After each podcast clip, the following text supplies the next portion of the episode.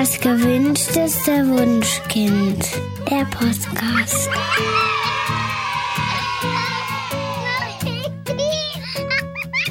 Hallo und herzlich willkommen zum Podcast Das gewünschteste Wunschkind mit Daniel Graf und Katja Seide. Mit uns gemeinsam im Studio ist heute wieder Thea. Thea, wir freuen uns sehr, dass du wieder den Weg zu uns gefunden hast. Thea ist unterwegs auf Twitter und leidenschaftliche Mama und hat heute eine ganz spannende Frage, die ich total wichtig zu beantworten finde. Thea. Ja, hallo erstmal. Mhm. Hi. Hi. Erstmal schön, dass ihr mich nochmal eingeladen habt. Ich freue mich sehr. Gerne weil ich eine Frage habe, wo mich ähm, eure beziehungsorientierte Antwort total interessiert. Es geht nämlich wieder um Ängste. Das hatten wir ja schon mal beim Medienthema. Mhm. Und zwar war das, als meine Tochter in der ersten Klasse war, ein totales Thema, dass sie schon zwei, drei Wochen nachdem sie in die Schule ging, gerne alleine in die Schule gehen wollte. Und wir haben überlegt, wie sieht es aus? Ist sie schon bereit? Findet sie den Weg? Ähm, ja, deswegen wollte ich euch fragen, gibt es ein spezielles Alter, wo man sagen kann, ab diesem Alter kann das Kind auch alleine schon mal Wege zurückgehen, an ein zum Training, zum Fußball oder zum, äh, zur Schule gehen? Oder ist das individuell von Kind zu Kind verschieden? Also Tatsächlich ist es eigentlich so, ähm, dass ab der ersten Klasse, also ungefähr ab sechs Jahren, Kinder an sich bereit sind, alleine zu gehen, wobei man das so pauschal eigentlich nicht sagen kann. Also es ist selbstverständlich ein Unterschied, ob man auf dem Dorf allein zur Schule läuft oder in der Großstadt oder ob es große Straßen zu überqueren gilt oder, oder ob das Kind durch, alleine durch ein dunkles Waldstück muss, ob noch ein anderes Kind mitläuft und so weiter. Und selbstverständlich hängt das auch vom Kind ab. Mhm. Also ähm, Manch ein Kind möchte gerne unbedingt allein laufen, manch ein Kind traut sich noch nicht, das noch nicht zu und an dieser Stelle sollte man tatsächlich wirklich immer auf das Kind hören. Meine Töchter zum Beispiel, die sind ja beide fast gleich alt, aber Carlotta wollte schon mit vier allein mit Freundinnen vom Spielplatz wieder nach Hause kommen und ist dann auch mit sechs einen Teil des Schulweges allein gefahren. Also es war so, der Schulweg war 40 Minuten lang und der, also das war total krass, weil wir in so ein Ersatzobjekt mussten. Und der Schulweg war furchtbar. Da wir mussten zweimal mit der U-Bahn fahren und einmal mit der S-Bahn, also viel umsteigen und so weiter. Und sie wollte aber unbedingt einen Teil alleine machen. Und ähm, wir haben uns dann gemeinsam überlegt, dass sie den ersten Teil alleine gehen kann. Das war vor unserem Haus gibt's so eine riesige Straße mit irgendwie zwei Ampeln und die musste sie erstmal überqueren. Dann musste sie zehn Minuten bis zur U-Bahn laufen dann in die U-Bahn einsteigen, zwei Stationen mit der U-Bahn fahren, aussteigen, wieder über eine große Straße mit einer Ampel und dann dort in meinem Lieblingscafé auf mich warten, weil ich in der Zeit eben ihre Geschwister in die Kita gebracht habe. Ah, ihr habt euch dann unterwegs getroffen. Genau, wir haben uns dann getroffen. Okay. Ich habe äh, also ich habe ihr das erlaubt, dass sie das, dass sie sozusagen einen Teil alleine schaffen will, weil sie das mhm. unbedingt wollte. Und für mich war das auch eine Erleichterung, weil ich dann in der Zeit eben die Geschwister in die Kita bringen konnte und wir so mhm. entspannter losgekommen sind. Das wollte sie unbedingt mit sechs und das habe ich auch erlaubt. Und ihr äh, mit acht ähm, fährt sie jetzt ganz selbstverständlich allein mit dem Bus, zum Beispiel zur Schule oder auch zum Training. Ihre, ihre Schwester hingegen, ähm, die hat sich erst mit sieben getraut, allein zum Spielplatz zu gehen, zum Beispiel, obwohl der sehr viel in der Nähe ist. Also, ähm, also der ist nur fünf Minuten von unserem Haus entfernt und trotzdem hat sie sich erst mit sieben getraut.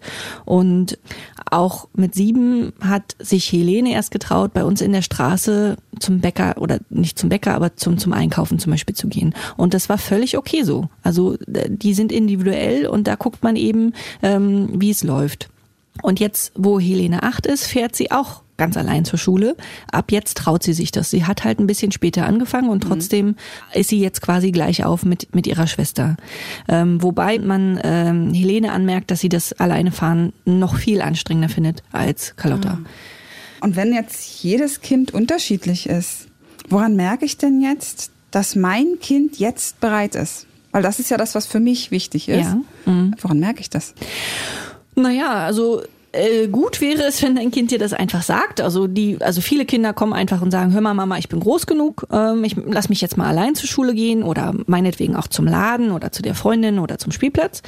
Bei meinen Kindern war das tatsächlich mit dreieinhalb so, dass, ja, dass sie gesagt haben, sie wollen alleine zum Bäcker gehen.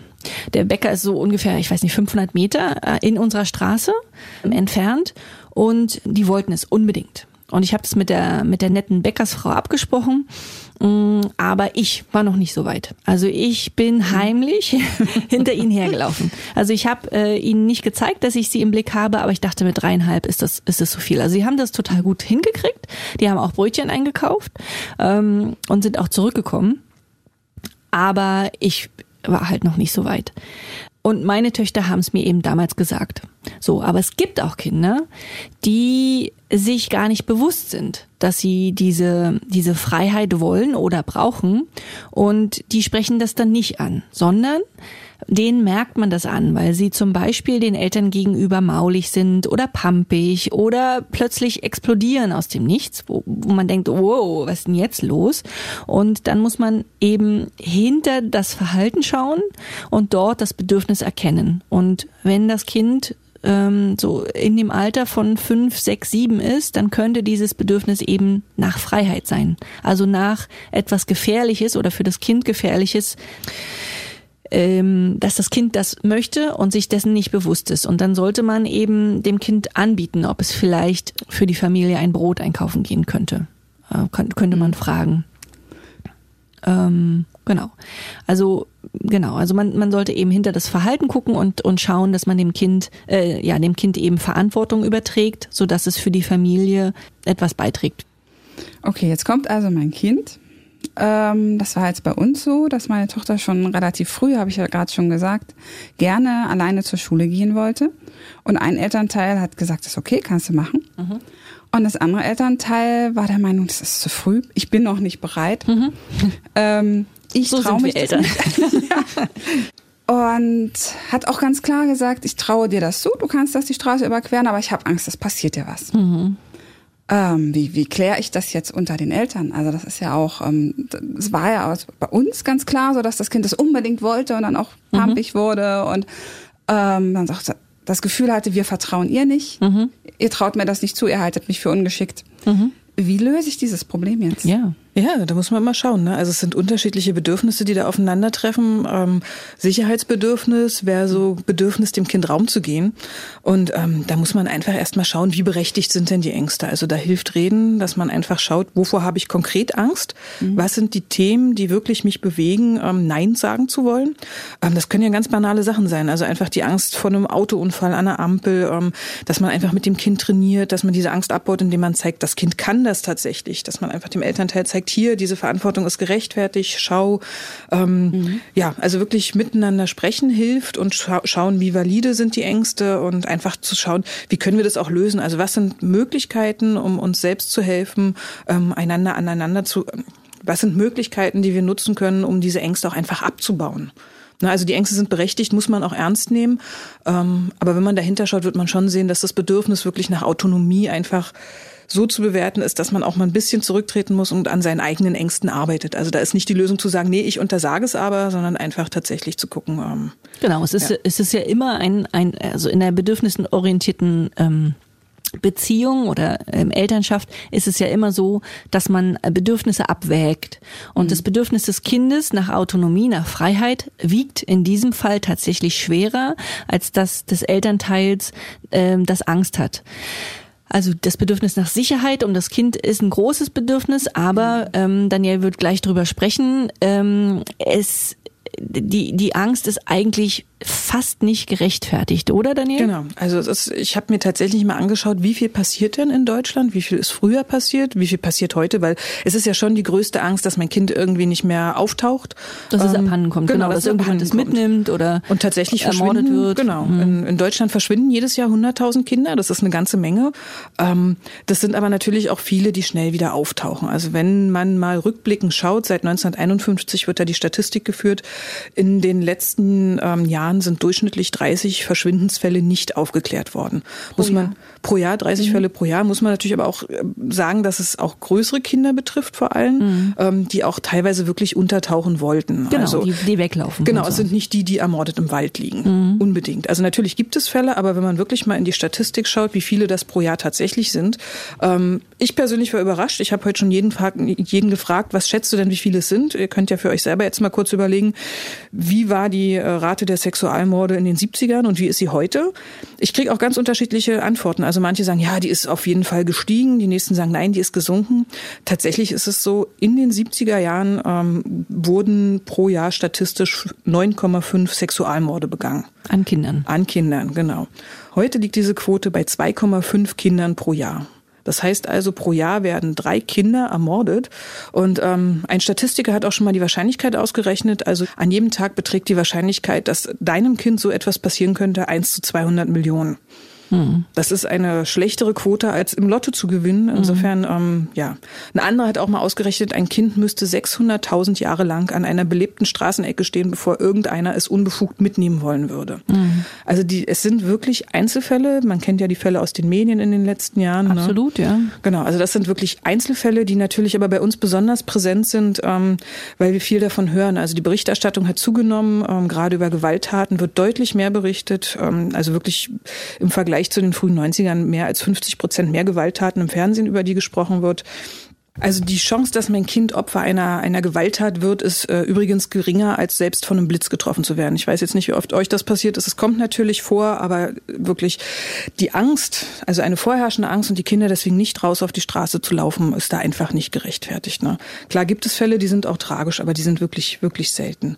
Ja, Ähm, also ich höre das jetzt und also ich erlaube meinen Kindern ja rauszugehen, aber tatsächlich denke ich innerlich, ja, scheiße, sind nur drei Kinder, aber was wenn's mein meins ist, ne? Also Ja, aber es, die Wahrscheinlichkeit ist wirklich sehr, sehr hoch, dass es deins eben nicht trifft. Ne? Also Ja. auch die Zahl der sexuellen Übergriffe ist in den letzten 50 Jahren um 50 Prozent gesunken. Ähm, auch wenn wir da eine ganz andere Wahrnehmung haben. Und es ist auch nach wie vor so, dass ähm, die Täter hauptsächlich aus dem, aus dem familiären Umfeld kommen. Also 93 Prozent bei allen sexuellen Übergriffen, da kennt das Kind tatsächlich den Handelnden. Ja. Also der große Unbekannte sind wirklich nur sieben Prozent aller Täter. Und ähm, es ist schon so, dass die Quote deutlich gesunken ist, weil eben auch die Aufklärungsrate höher ist. Ne? Heutzutage kann man DNS-Tests machen. Ähm, das hält viele Täter davon ab. Im Internet können die ihre Triebe befriedigen, weswegen auch tatsächlich Übergriffe weniger geworden sind. Ähm, auch Ersttäter werden einfach schneller weggesperrt. Das heißt, unsere Kinder sind sicherer, als wir es damals waren. Muss man mal ganz klar sagen. Also wir hatten eine doppelt so hohe Chance, quasi vergewaltigt zu werden, wie unsere Kinder heute. Okay. Wenn man sich mit diesen Zahlen einfach mal beschäftigt, dann kann man dem Partner, der jetzt das einfach anders sieht, auch einfach sagen, schau mal hier.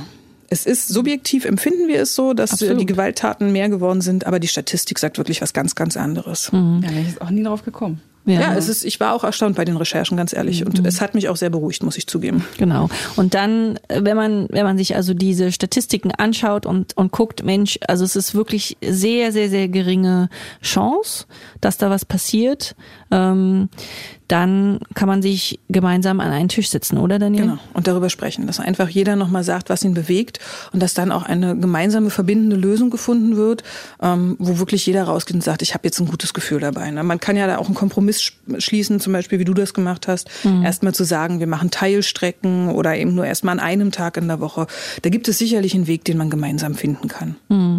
Ähm, ich würde gerne noch erzählen, wie dann erstmal unsere Lösung war. Ah ja, Und zwar mal. haben wir dann entschieden, dass wir das Kind erstmal alleine zur Schule gehen lassen, weil morgens viele Eltern unterwegs sind, alle Kinder gleichzeitig ähm, auf diesem, äh, dieser Strecke rund um die Schule unterwegs sind. Und nachmittags, ähm, wo die Kinder also zu unterschiedlichen Zeiten gehen, haben wir sie eine ganze Weile noch abgeholt. Und das eben so lange gemacht, bis ähm, der Elternteil, der vorher ein Problem damit hatte, ein wirklich gutes Gefühl hatte und gesagt hat, ähm, ich sehe, es funktioniert, dann kann ich das jetzt auch zulassen. Genau, wenn der erstmal sieht, wie das Kind wächst, wie es wirklich stolz ist und dass es damit gut umgehen kann.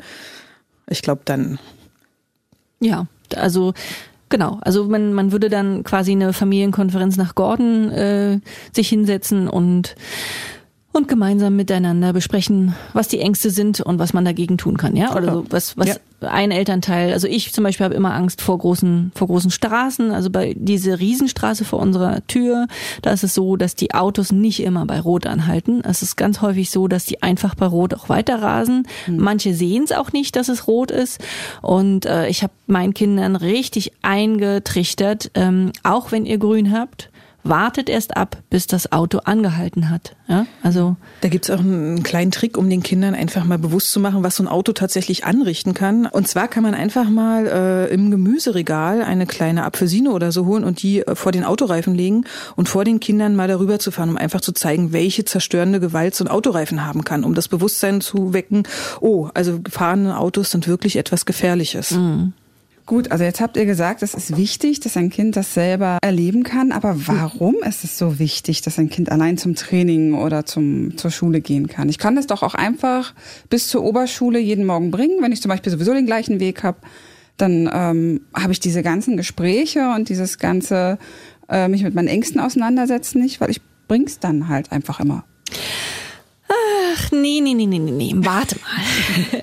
Also ähm, tatsächlich ist es wichtig, dass äh, unsere Kinder das alleine machen. Kinder brauchen Freiheit und das Risiko, etwas allein schaffen zu müssen. Die brauchen es für ihre Entwicklung. Das sieht man in den USA. Da haben zum Beispiel Antriebslosigkeit, Ängstlichkeit, depressive Verstimmungen und auch echte Depressionen bei Kindern und Jugendlichen in den letzten Jahrzehnten wirklich kontinuierlich zugenommen. Die liegen heute bei also 85 Prozent über den Durchschnittswerten von Vergleichsgruppen aus den 50er Jahren. Und da wurde jetzt überlegt, woran das liegen könnte. Und die Forscher meinen, dass das ähm, durch das Gefühl ausgelöst wird, keine Kontrolle über das eigene Leben zu haben. Und Kontrolle erleben Menschen immer dann, wenn sie Erfahrungen von selbstverantwortlicher Bewältigung haben. Also eben, wenn sie es zum Beispiel geschafft haben, alleine zur Schule zu gehen. Oder wenn sie es geschafft haben, sich selber ein Eis irgendwo zu kaufen. Also alleine zum Laden zu gehen und, und sich überwunden zu haben, mit jemandem mhm. gesprochen haben. Ähm, das sind so, das ist ähm, Bewältigung. Und ähm, in den USA laufen die Kinder aber nicht mehr alleine zur Schule.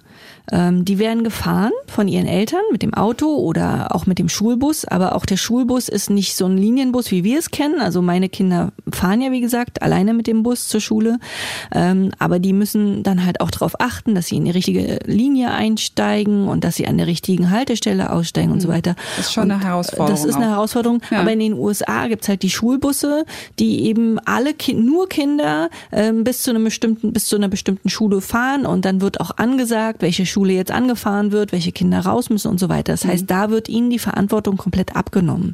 Wenn man das im Fernsehen sieht, die werden auch häufig von den Eltern noch zu dieser Bushaltestelle gebracht. Ne? Ja, das auch. Das genau. Dann, äh Na, es ist, es ist, also USA ist sowieso so ein, so ein äh, total krass im Moment. Da werden ja Eltern sogar angeklagt, wenn sie ihre Kinder zu Fuß zur Schule bringen. Ganz häufig wird dann das Jugendamt ihnen irgendwie ähm, nach Hause geschickt. Also es gibt Eltern, die, die zum Beispiel ihre Kinder Kinder alleine im Park haben spielen lassen oder auch einfach nur alleine vor dem eigenen Haus haben spielen lassen.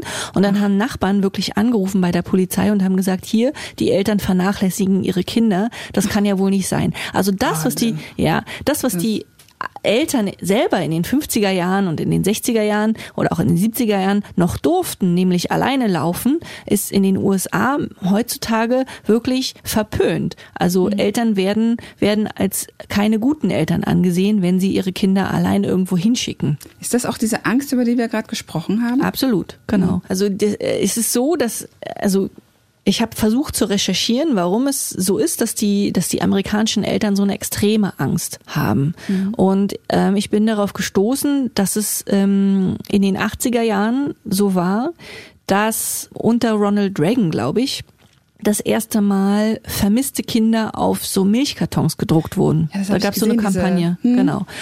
Und plötzlich hatten äh, die Eltern tagtäglich morgens auf dem Frühstückstisch ja. sozusagen vor Augen, was mit ihrem Kind passieren könnte. Mhm, und das hat so eine subjektive Angst innerlich gesteigert. Und gleichzeitig gab es irgendwie damals einen Bestseller ähm, ein Buch, in dem irgendwie ein Kind abhandengekommen ist. Und dieses Buch wurde eben millionenfach gelesen. Und mhm. diese Kombination an äh, an ich sehe tagtäglich, dass Kinder abhanden kommen. Ja. Ähm, das sind oft Kinder gewesen, die alleine weggelaufen sind. Also Runaway Kids, gab es ja auch diesen mhm. Song in den 90ern, ne?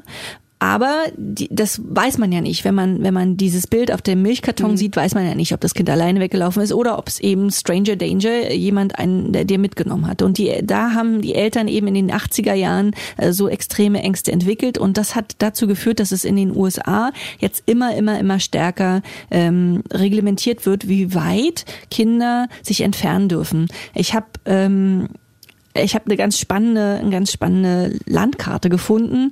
Allerdings ist die nicht aus den USA, sondern aus England. Aber da wurde gezeigt, ähm, wie groß der Radius war vom Urgroßvater, vom Großvater, von einer Mutter und vom Sohn, hm, jeweils wenn die acht waren, als die acht waren.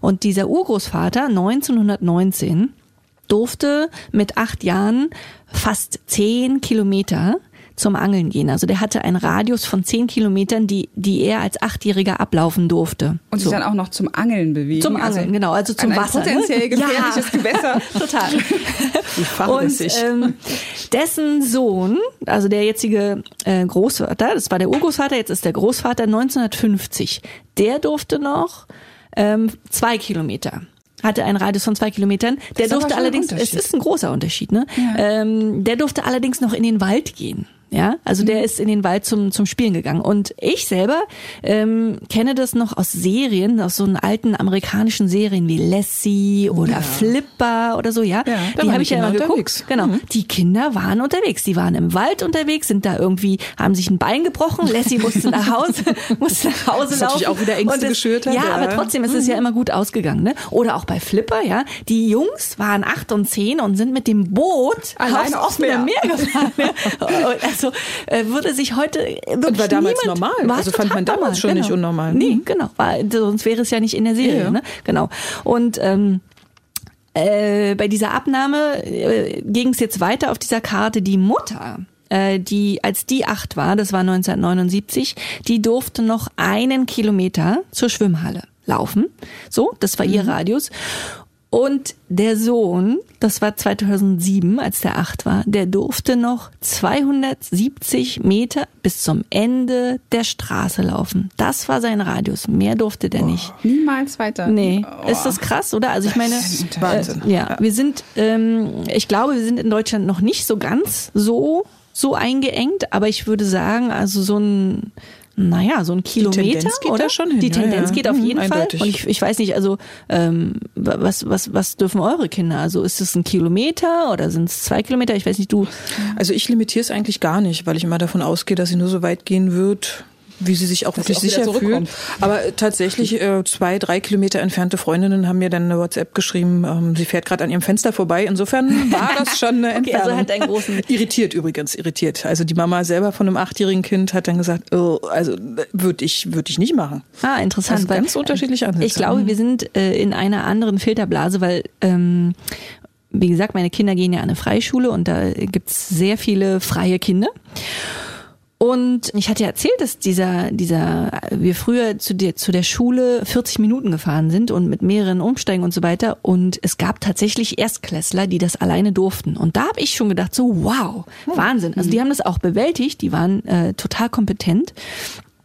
Ähm, aber da hat dann mein, mein Sicherheitsempfinden gedacht, okay, nee, also auf den, äh, auf manchen Bahnsteigen, wo wir umgestiegen sind, waren irgendwelche verrückten Betrunkenen. Ja, äh, ist das ja nee, ein das, das, äh, und, und kritisch. meine, meine Sechsjährige konnte auch noch nicht lesen und nee, das, das wollte ich nicht. Aber es gibt Eltern an unserer Schule, die echt, also ihren Kindern sehr viel zutrauen und ich finde es auch super. Ja, ist auch toll. Also wir haben auch so einen Fall, wirklich Sechsjähriger mit der Eisenbahn alleine frühs aufstehen, sich fertig machen und dann noch mit dem Bus weiter, wirklich äh, draußen auf dem Dorf, wo die tatsächlich auch nur alle Stunde einmal fahren. Ja, cool. ähm, immer mit einer Rückfallebene, Telefonnummer, da kannst du anrufen, aber hat er bewältigt. Ja. Erstaunlich. Ja, cool. Ja, zurück zu deiner Frage, Thea. Also tatsächlich ist es unglaublich wichtig, dass wir Kindern äh, diese Freiheit, alleine zu laufen, zugestehen, weil nämlich sonst es möglich ist, dass unsere Kinder ähm, naja, also sich unglücklich fühlen, also nicht, sich nicht weiterentwickeln können und ähm, eben zum Beispiel depressive Verstimmungen oder auch ähm, oder ängstlich werden. Ne? Also wenn sie das Gefühl haben, sie, sie haben ihr Leben nicht unter Kontrolle, weil sie eben niemals solche, ähm, solche Möglichkeiten haben, zu erleben, dass sie unter Kontrolle, dass sie selber ihr Leben unter Kontrolle haben, ähm, dann wird eine Generation heranwachsen, die eben tatsächlich nicht lebenstüchtig ist. Und das sollten wir unbedingt vermeiden. Da sind wir wieder bei dem äh, Üben, oder? Wie du äh, meintest, dass man Ja. es einfach äh, auch ausprobieren muss. Ich finde auch die Idee mit der, äh, was hast du gesagt, Rückhaltnummer? Ja, genau. Wo man dass dann immer anrufen kann Jemand verfügbar kann, ist, der okay. einfach sofort da sein würde. Ja, also natürlich kann man sein Kind darauf vorbereiten, alleine zu laufen. Man kann es unterstützen. Da gibt's, wow, da gibt's super, super, super viele Punkte. Ähm, zum Beispiel ähm, ist es ganz wichtig, dass man darauf achtet, dass die Kinder Alternativrouten kennen. Also es kann ja immer sein, dass der Weg zur Schule irgendwie versperrt ist.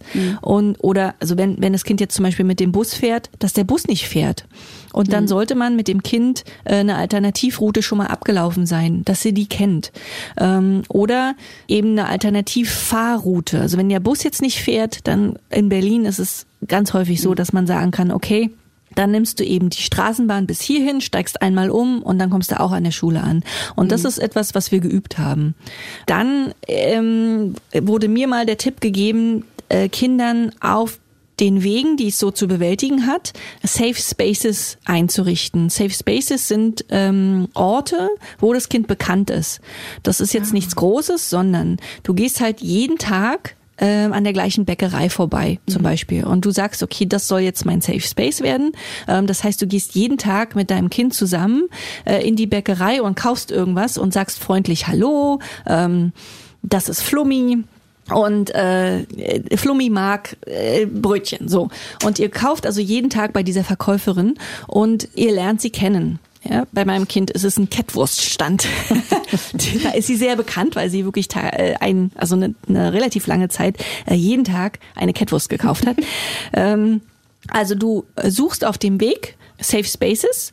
Da gehst du erst mit deinem Kind hin, so dass das da bekannt ist. Und wenn es alleine ist und irgendwie in Gefahr ist oder irgendwie sich unwohl fühlt, weiß es, wo es sich hinzuwenden hat. Denn die Verkäuferin, die dich jeden Tag gesehen hat und wo du jeden Tag ein Brötchen gekauft hast, die wird deinem Kind garantiert helfen. Ne? So. Das finde ich total spannend. Äh, Ich kannte den Begriff nicht, aber wir haben das tatsächlich auch gemacht Mhm. und hatten dann in der zweiten Klasse mal einen Fall, dass ähm, auf der Schulstrecke äh, ein verletzter Obdachloser am Boden lag. Mhm. Und ähm, es war kalt und sie wollte dem gerne helfen.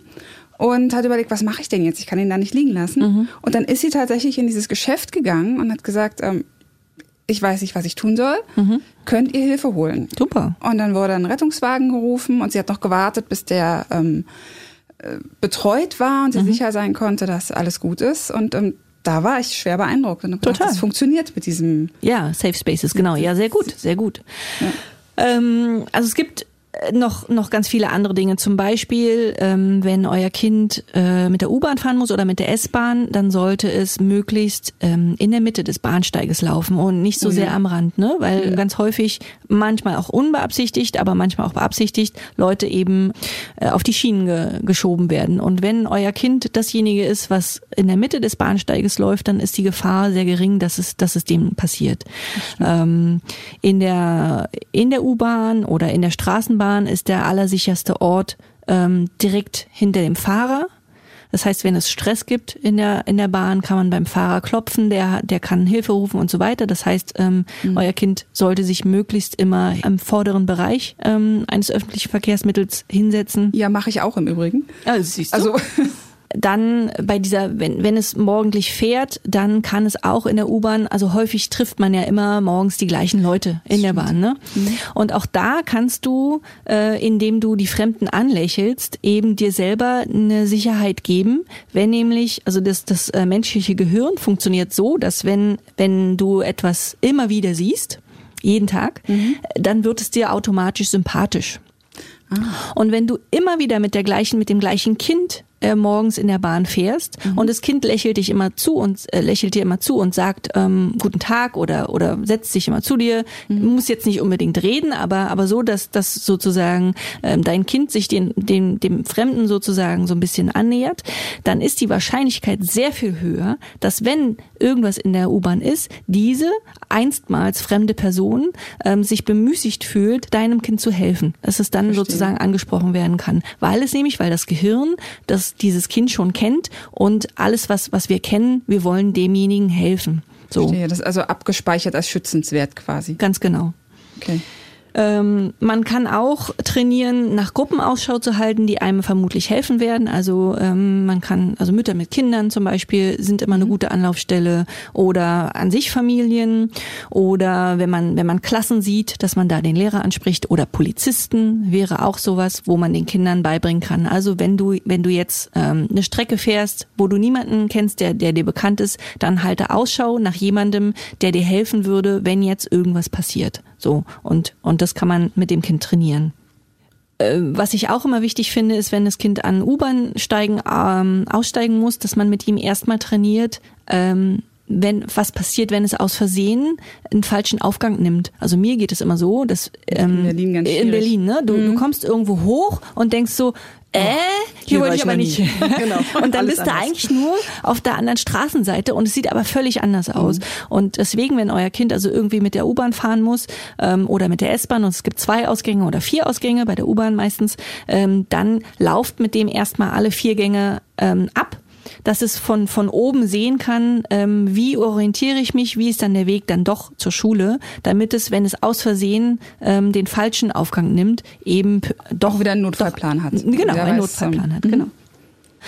Naja, dann die, die Adresse auswendig lernen ist klar, äh, den Nachnamen, die Telefonnummer der Eltern wäre wär super, ähm, Ja, wenn es das könnte. Stimmt, das ist hilfreich. Ähm, Man kann die auch erstmal irgendwo hinschreiben, oder? Meine Mutter hatte mir in der Schulmappe immer so einen kleinen Zettel drin, wo ihre Telefonnummer drauf stand, Genau. falls ich mich verlaufe. Das ist gut. Ähm, was man äh, was man sagt, ist, dass möglichst nicht äh, der Name irgendwo draußen stehen sollte, weil nämlich das dann passieren kann, dass ein fremder Mensch dein Kind mit seinem Namen anspricht. Und das ist äh, eine schlechte Sache, weil das Kind dann denkt, dass Der kennt äh, mich. Der kennt mich, genau. Ja. So, jetzt haben wir ja für so ziemlich alles einen Notfallplan und das Kind kennt seinen Weg zur Schule. Ähm, was ist jetzt aber, wenn es von außen eine Bedrohung gibt? So der Klassiker, äh, es kommt im Eltern-WhatsApp-Chat die Nachricht rein, vor unserer Schule wurde wieder ein weißer Van gesehen, passt auf eure Kinder auf. Ähm, da versucht jemand Kinder abzufangen. Ja, tatsächlich ist das gerade vor kurzem passiert in unserer Schule. Eine ganz aufgeregte WhatsApp-Sprachnachricht machte die Runde, in der eine aufgeregte Dame berichtete, dass es zwei Vorfälle gegeben hätte an verschiedenen Schulen, wo Autofahrer angehalten hätten, ähm, nach dem Weg gefragt haben und die Kinder dann gebeten haben, einzusteigen und ihnen den zu zeigen. Wirklich ganz aktuell passiert. Das äh, hört man wirklich sehr häufig. Ne? Das hört man häufig. Dann ging die Geschichte noch weiter, dass ähm, die, das Mädchen sich ins Auto gebeugt hätte und dann der Fahrer versucht hätte, sie hineinzuziehen und nur durch die Kraft der Jungs, die sie begleiteten, sie zurückgezogen werden konnte. Äh, das ist so ein Urban Myth, oder? Also ich, Nee, es ist, also es ist tatsächlich was passiert, das Okay. ist mittlerweile auch bestätigt, Okay. aber ähm, wenn man dann die Fakten sammelt, das ist die erste Empfehlung, einfach erstmal ruhig zu bleiben und zu fragen, was ist denn tatsächlich passiert? Also die Polizei hat am Ende bestätigt, ja, es gab einen Fahrer, der hat nach dem Weg gefragt ähm, und das Mädchen wurde gebeten einzusteigen und den zu zeigen. Aber es stellte sich heraus, dass tatsächlich ähm, die Aussage, dass da versucht wurde, die Kinder ins Auto zu ziehen und dass die gerettet werden mussten, dass die völlig übertrieben war. Also Okay. erstmal abwarten, was sind tatsächlich die Fakten. Ne? Und ähm, wenn solche Fakten bestätigt werden, gibt es auch immer offizielle Verhaltensweisen. Also wird dann nochmal gesagt, worauf müssen Sie wirklich achten. Ähm, das sollte auch unbedingt zum Anlass gen genommen werden, wenn man es nicht schon vorher getan hat, mit den Kindern über sowas zu sprechen. Also man muss Kindern ganz klar sagen, es gibt Menschen auf der Welt, die sind euch nicht wohlgesonnen Ja. und ähm, die möchten euch manchmal auch gerne mitnehmen. Und es gibt verschiedene Dinge, die ihr wirklich beachten könnt, um nicht mitgenommen zu werden. Das Wichtigste ist, Einfach mit Menschen, die aus Autos einen ansprechen, kann man entweder vereinen, also je nachdem, welches Weltbild man hat, ob man sagt, geh einfach weiter, wenn es ein Fremder ist. Das wäre die radikalste Lösung. Zeigt aber auch, sprich gar nicht mit Fremden, finde ich persönlich ein bisschen schwierig, weil es einfach impliziert, alles Fremde ist böse. Ne? Ähm, dass man einfach sagt, pass auf, ähm, wenn, dann bleib vom Auto fern, dass einfach die Möglichkeit nicht besteht, dass du hineingezogen wirst. Also über eine bestimmte Distanz kann man gern mit jemandem reden. Und es kann auch die Regel vereinbart werden, dass Erwachsenen nur von Erwachsenen geholfen wird. Also es ist für ein Kind immer völlig in Ordnung zu sagen, bitte wende dich an jemand anderen. Ja, ich stimmt. kann dir nicht weiterhelfen und es ist total in Sehr Ordnung, gut, wenn du ja. dann einfach weitergehst. Das ist kein Problem, weil der Erwachsene kann woanders Hilfe Ja, finden. ne? stimmt. Du bist also nicht verpflichtet, dem zu helfen. Ja, genau, das erinnert mich gerade an ein Buch, das ich meiner Tochter vorgelesen habe, als sie noch kleiner war. Das heißt Der Neinrich. Und da werden auch so Regeln aufgestellt für Kinder, ähm, wann, da geht's auch um äh, den eigenen Körper zu schützen. Und ähm, ganz viele Dinge werden besprochen, aber da gibt's genau diese Szene. Was ist, wenn mich ein Erwachsener nach dem Weg fragt? Ich darf doch nicht unhöflich sein. Doch, darf ich. Das muss man ganz klar definieren. Ich darf immer Nein sagen. Ähm, wenn man Kindern ganz früh beibringt, dass sie wirklich über sich selbst bestimmen können und Nein sagen dürfen, werden sie es an dieser Stelle auch tun.